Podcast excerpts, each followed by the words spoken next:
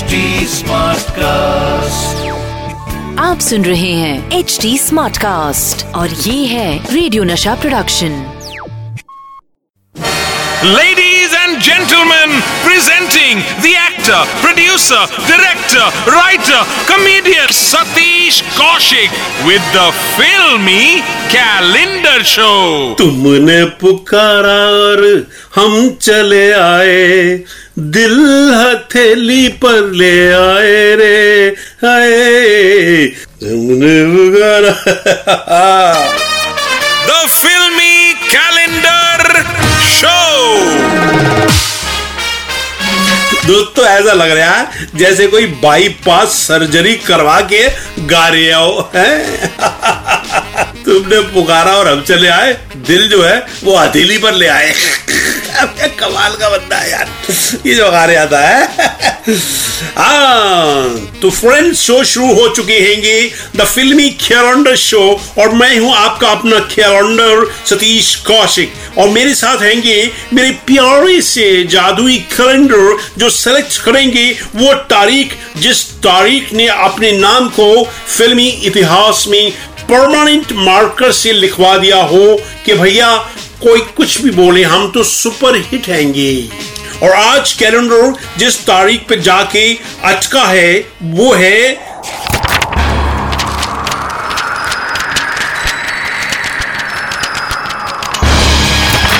चौबीस जनवरी उन्नीस सौ पिछहत्तर हाय हाय, क्या तारीख निकाली है भाई, कैलेंडर? हाय हाय 24 जनवरी 1975 को मजदूरों ने देखा था कि काम ऐसे किया जाता है।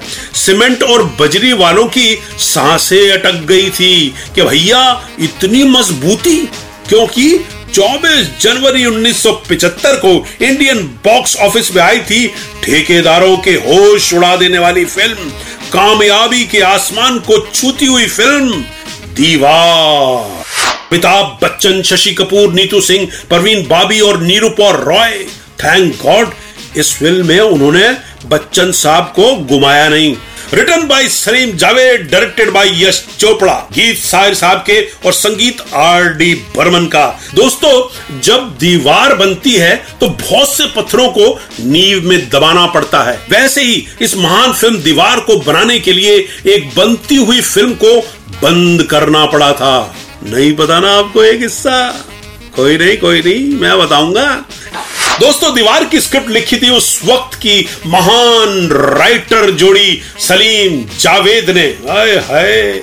सेवनटीज में तो ऐसा लगता था कि लिखना ही दो लोगों को आता है। इनकी सारी लिखी हुई फ़िल्म सुपरहिट होती थी। दोस्तों, आपको पता है कि जावेद अख्तर साहब का सेंस ऑफ़ ह्यूमर हाय हाय हाय, कमाल का है।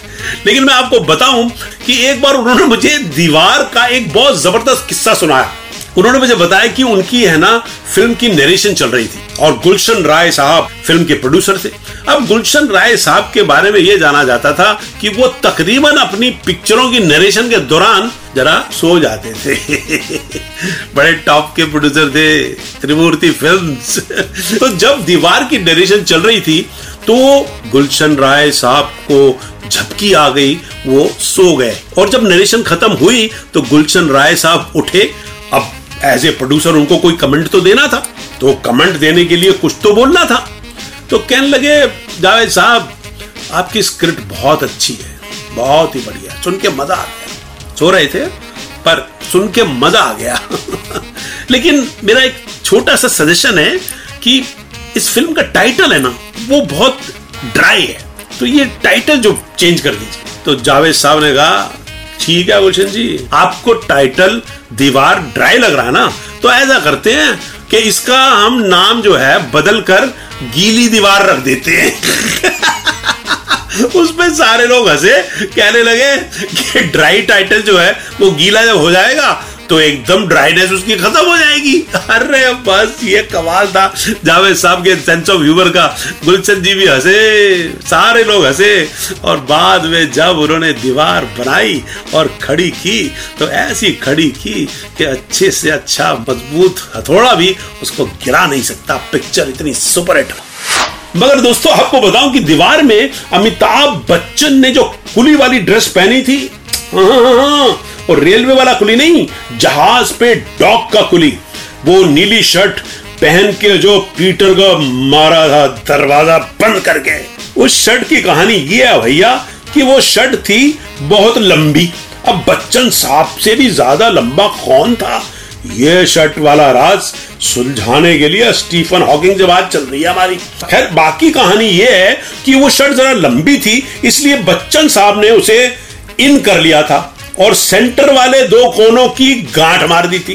पर भैया, बाद में ये तो फ़ैशन बन गया था। सारे कुली शर्ट अंदर करके अमिताभ बच्चन स्टाइल में घूमते थे इसे कहते हैं स्टार पावर का इम्पैक्ट। वो जो खाए, लोग खाते हैं। वो जो पहने, लोग पहनते हैं। वो जो डायलॉग बोले, लोग उसके डायलॉग बोलते हैं।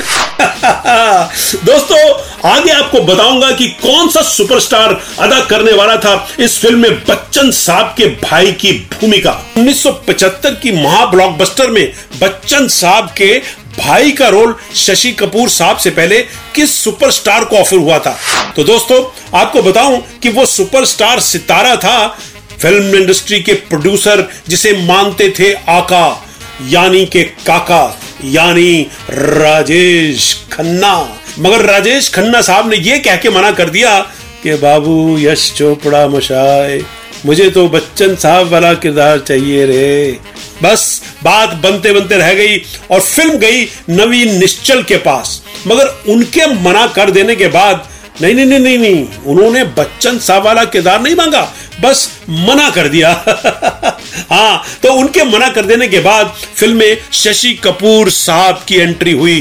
दोस्तों, आगे आपको बताऊँगा कि इस फ़िल्म की शूट का शेड्यूल कैसे डिसाइड किया गया।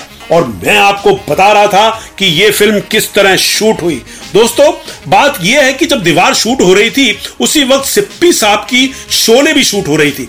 तो बच्चन साहब दिन में शोले शूट करते थे और रात को दीवार की शूटिंग होती थी। इसकी वजह यह है कि दीवार के ज़्यादातर सीन इंडोर थे या रात को फिल्माए जाने वाले थे। वाह बच्चन साहब, दिन में झोले, रात को दीवार। इतनी मेहनत करके ही तो आदमी बनता है सुपरस्टार खैर दोस्तों, दीवार को तो कई अवार्ड्स मिले। Best film best director best story best supporting actor best dialogues best sound best screenplay सब दीवार ने जीते। दोस्तों, दीवार जैसी फ़िल्में ऐसे ही नहीं बनती। ऐसी महान फ़िल्म बनाने के लिए आपको बहुत सी दीवारें बांधनी पड़ती हैं। Hats off to Salim Javed hats off to Yash Chopra hats off to Bachchan साहब.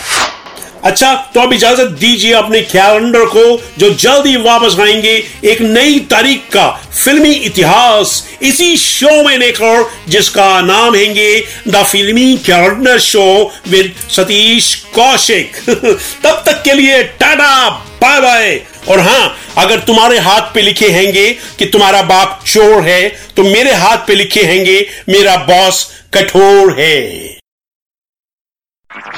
आप सुन रहे हैं एच डी स्मार्ट कास्ट और ये था radio Nasha production HD smart Smartcast.